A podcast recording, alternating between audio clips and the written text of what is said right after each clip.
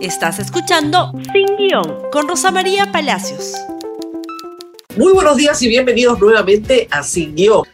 Y muy bien, ayer el presidente de la República respondió espontáneamente ante un grupo de periodistas por el caso de su cuñada, hija putativa. Vamos a transmitir lo que él dijo, a ver si ustedes logran entender algo porque yo no entiendo nada y la mayoría de las personas con las que hemos consultado tampoco entienden nada. ¿Cómo habrá sido de confuso lo que dijo? Que está publicado hoy en la primera plana de la República, a ver si el público entiende qué quiso decir el presidente de la República. Escuchemos. Bueno, yo creo que existe, eh, hay, un, hay un tema eh, demoledor, no, no, es, no es nuevo, eh, yo creo que yo me, yo me, yo me voy a a, evitar de decir lo que las cosas se tienen que, encaminar y hay que esclarecer en su momento, pero creo importante de que eh, más allá de estas cosas que al final la verdad va, a premiar, eh, entender de que yo estoy acá por el Perú, no, no, no he venido en todo caso a, de, hacer de alguna u otra forma eh, dar algunas, algunas muestras de corrupción y eso estoy totalmente seguro, a mí no me van a encontrar eh, por más que, por más que se, se, busque temas así que, que, son históricos en el Perú. Yo quisiera que ustedes nos acompañen en todas esas cosas porque gracias también a los medios de comunicación, a la forma que se investiguen, que se hacen, y eso es importante con la finalidad de que se esclarezcan y se hagan todas las investigaciones. Bueno, yo creo que existe, hay un tema demoledor. Es su cuñada, su cuñada se presenta ante una población local de Chadín, no es Chavín, sino Chadín, en la provincia de Chota, en Cajamarca, al lado de un señor llamado Hugo Espino, que registra varias visitas a Palacio de Gobierno, titular de una empresa constructora que ya ganó en este gobierno una licitación en Cajatambo, a ofrecer qué? A ofrecer con seguridad una obra de saneamiento para esta población, y organizar un empadronamiento que le va a demorar, ella dice, dos o tres días. Ese registro de esas personas se va a llevar, ella dice, al gobierno central, porque el proyecto ya tiene perfil, es decir, ya está presentado, probablemente, no lo sabemos, al Ministerio de Vivienda.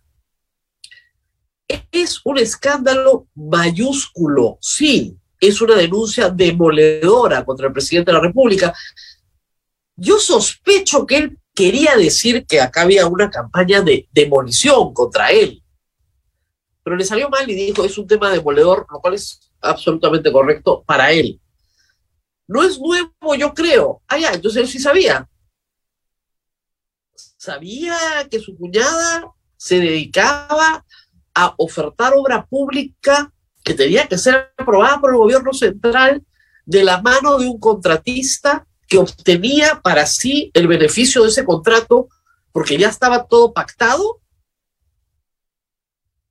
no es nada nuevo, yo creo. Yo me voy a evitar decir lo que las cosas se tienen que encaminar, ya no entendí nada, pero es un error del presidente no dar una respuesta sobre este tema, porque la tiene que dar, así como tiene que dar una respuesta sobre el helicóptero, el helipuerto, o su hijo contestando las llamadas del primo Fray o de Samir Villaverde. El presidente no puede soltar una serie de frases incomprensibles que no pueden ser hiladas con coherencia una con la otra, como toda respuesta por lo que ha pasado, por lo que hoy se conoce. La fiscalía, que de esto entiende más rápido que el presidente, ayer el fiscal, el fiscal eh, Johnny Peña, efectivamente ha abierto ya una investigación contra la eh, cuñada del presidente, contra la señora Paredes y también contra el señor Hugo Espino y la visita, eh, y, perdón, y la empresa ha sido intervenida también por orden fiscal. Eh, JJM Espino, Ingeniería y Construcción, es una empresa cuyo gerente se ha reunido varias veces con el presidente de la República. A ver, esto se llama tráfico de influencias en la hipótesis más benigna, si esta obra se hubiera entregado a través de un pacto con un precio de por medio, se llama pacto colusorio, es colusión. Entonces, en la hipótesis benigna es tráfico de influencias. La cuñada del presidente puede ir de cuatro a ocho años a prisión por esto. Como podrían ir muchísimos de los que ofrecen obra pública por todo el Perú simulando influencias o teniéndolas verdaderamente. Yo he explicado esto en el caso de los congresistas una y otra vez. Esto es delito, es tráfico de influencias, no se puede hacer. No se gestionan contratos de obra pública para contratistas privados que luego van a ser contratados por el Estado peruano. Sin embargo, el ministro de Defensa ayer salió en defensa de la señora cuñada del presidente. Miren lo que dijo el ministro Gavidia, yo no lo podía creer, escuchemos por favor. Eh, yo veo a, la hermana de la primera dama eh, eh, viendo y gestionando algunas obras para su pueblo. O sea, que yo considero, o sea, que yo siempre les digo a los congresistas, vayan a ver qué es lo que necesita su población, qué es lo que pueden hacer. Lo debemos hacer todos los ciudadanos, todos los que tienen la posibilidad de saber qué, qué falta, qué, qué falta, falta seguridad. Bueno, por favor, puedo hacer una gestión, hacer un documento para que el ministro del Interior pueda mejorar la seguridad en este barrio o en, esta, o, en este distrito, en este centro poblado.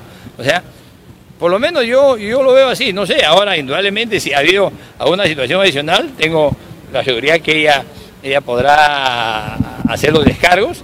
Debe haber sido área, una área que definitivamente se tiene que dar seguridad para que las aeronaves, en este caso los helicópteros, puedan posarse con seguridad. Creo que eso es lo más importante.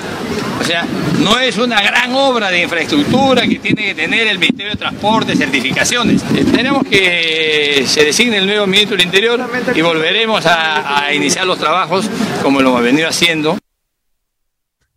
Acá hay dos respuestas de un ministro que sale en defensa del presidente. Una sobre su cuñada, otra sobre el helipuerto.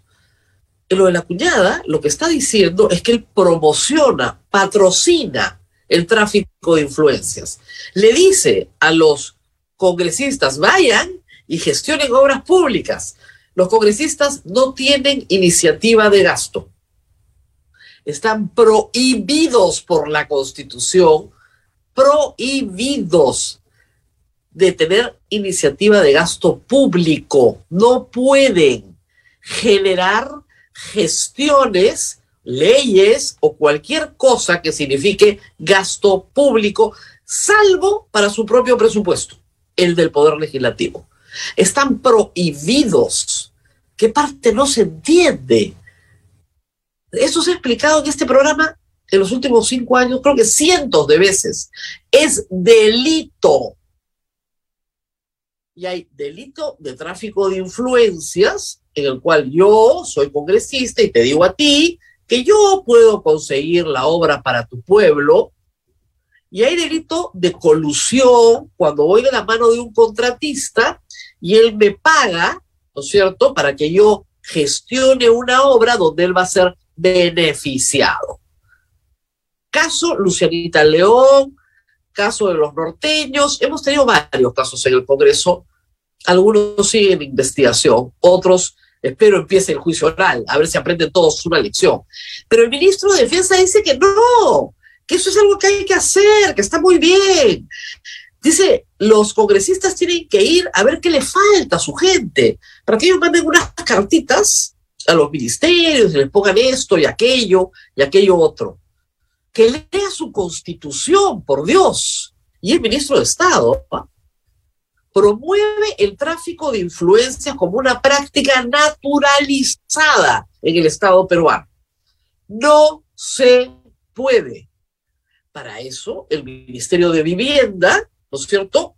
El gobierno regional y la municipalidad tienen estamentos que tienen que ir a prestar, ¿no es cierto? Los servicios de identificación de los beneficiarios, identificación de la necesidad, hacer los perfiles, hacer los concursos públicos, competitivos y adjudicar las obras.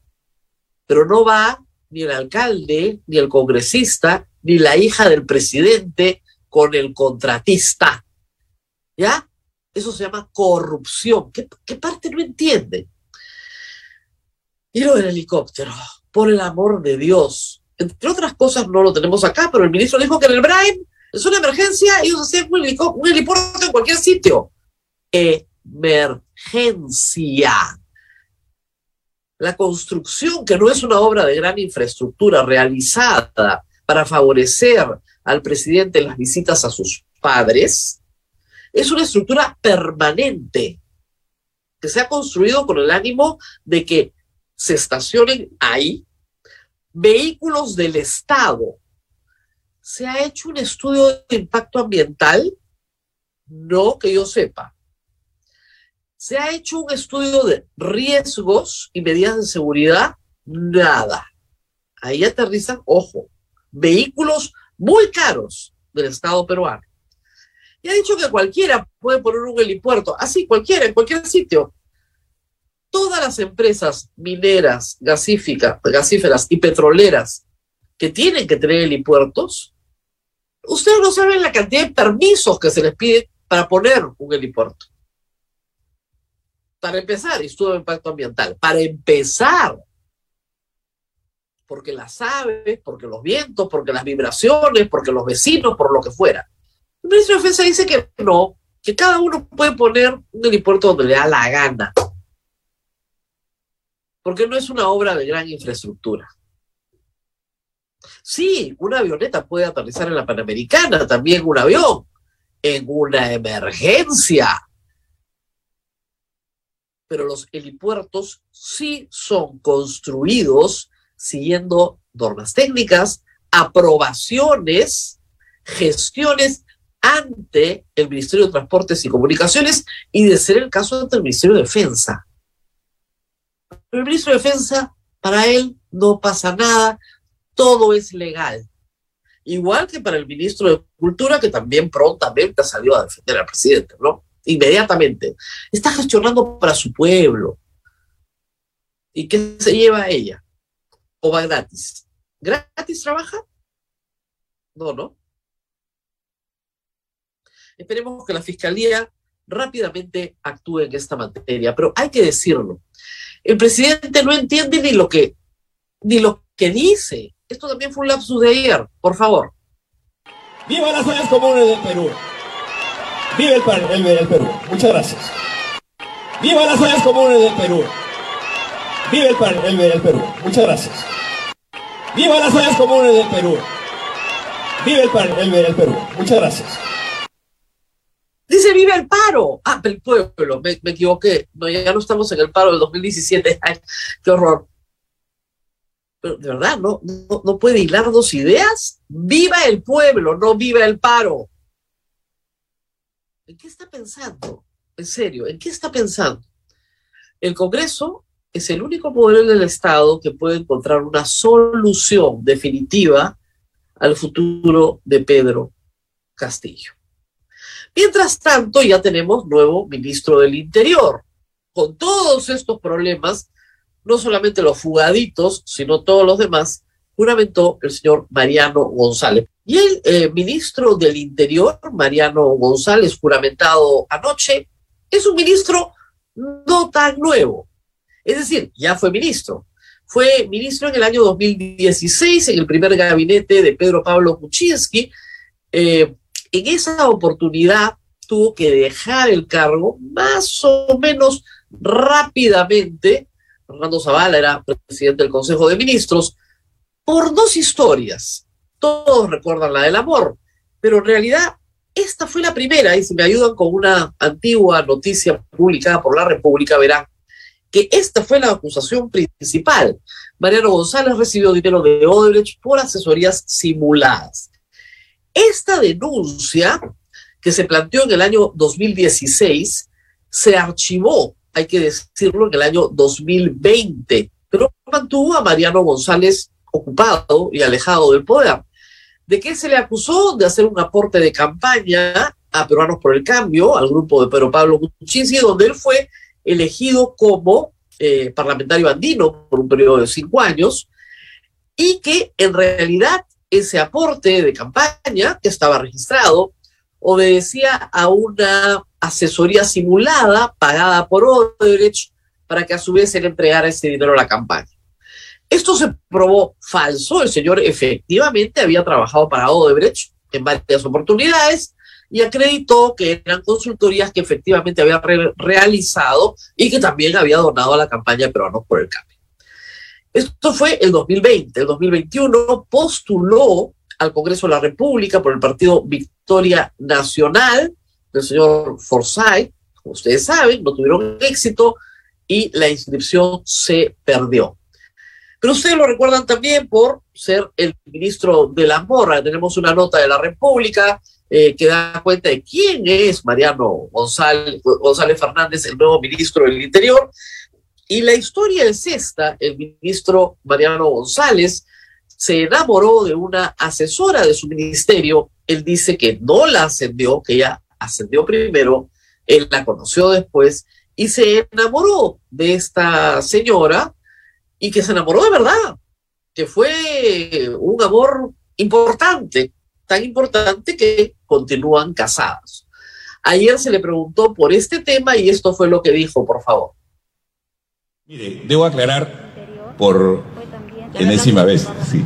Eh, mi esposa, como bien dice usted, y yo nos conocimos en el Ministerio de Defensa. Y déjeme, déjeme terminar, por favor. Y tenemos cinco años de casado, con un bebé en camino, y, gracias por su preocupación. Pero mi vida personal nunca ha sido problema para el Estado, ni lo será. En todo caso, ¿cómo toma usted ser recordado como el ministro del amor? Con mucho amor. con mucho amor. Sí, en realidad es mucho mejor ser eh, recordado como el ministro del amor que como el ministro del odio, ¿no? Pero la frase viene por una declaración propia del 2016, cuando él dijo, no es un hecho delictivo, es un hecho de amor. Bueno, el amor era verdadero y triunfó, y efectivamente se casó. Pero donde no hay amor es en el Congreso de la República. Anoche nos sorprendió una segunda acusación constitucional contra, ¿quién cree? Contra Sagasti. Francisco Sagasti ha sido acusado constitucionalmente por Kelly Portalatino, porque según ella, la Universidad UTP obtuvo mal su licencia y la tuvo mal porque el Consejo Directivo de SUNEDU se la otorga mal. Y el Consejo Directivo de SUNEDU es elegido por el Consejo Nacional de Educación. ¿Ya? ¿Dónde está Sagasti? En el paso anterior, el Consejo Nacional de Educación recibe, ¿no es cierto?, una lista de candidatos de un comité. Y ese comité está integrado por Sagasti. Ah, ya está, bingo, acusación constitucional. Esa es Kelly Portalatino, Perú Libre. Pero así, a la par, a partir de un confite, hermana, amiga, Patricia Chirinos, Ahora lo denuncia, ahí tiene. ¿Por qué? Porque según Patricia Chirinos, Francisco Sagasti, a ver, contrató a Bruno Pacheco, pues, y pide una inhabilitación en el ejercicio de la función pública por 10 años. El señor Sagasti tiene 77. Es una burla, ¿no? Ambas. Bruno Pacheco no fue contratado por Francisco Sagasti, eso lo sabemos todos. Lo acusa de haber modificado el reglamento que permitió que el perfil del cargo de Bruno Pacheco se modificara y de esa manera Bruno Pacheco pudiera ser contratado en PCM sin tener los años de experiencia que había tenido antes el puesto en ese perfil. Sagasti ha explicado hasta el cansancio que él no aprobó el decreto supremo, ni la norma, ni la resolución, ni el modificador de cargo, ni nada se modificó el último día de su mandato y lo hizo el secretario general de PCM, no él. Realmente, en Perú Libre llega Avanza País y también en Fuerza Popular y en Renovación detesta Casagasti. Lo detestan porque, bueno, por lo que quiera, es su derecho. Pero lo que no es su derecho es abusar del poder e inventar cosas para que te quedes sin competencia en una próxima elección. Sería muchísimo mejor que se dediquen a buscar una salida a la crisis en la que estamos sin calcular quiénes van a competir en la justa presidencial. O se mueren de miedo. Creo que lo segundo, ¿no? En fin. Muy bien, vamos a tener que despedirnos. Esto ha sido todo por hoy. Compartan este programa en Facebook, en Twitter, en Instagram, en YouTube. También estamos en TikTok, en Spotify, estamos en todas partes. Compartan el programa y nos vemos nuevamente el día de mañana. Gracias por escuchar Sin Guión con Rosa María Palacios. Suscríbete para que disfrutes más contenidos.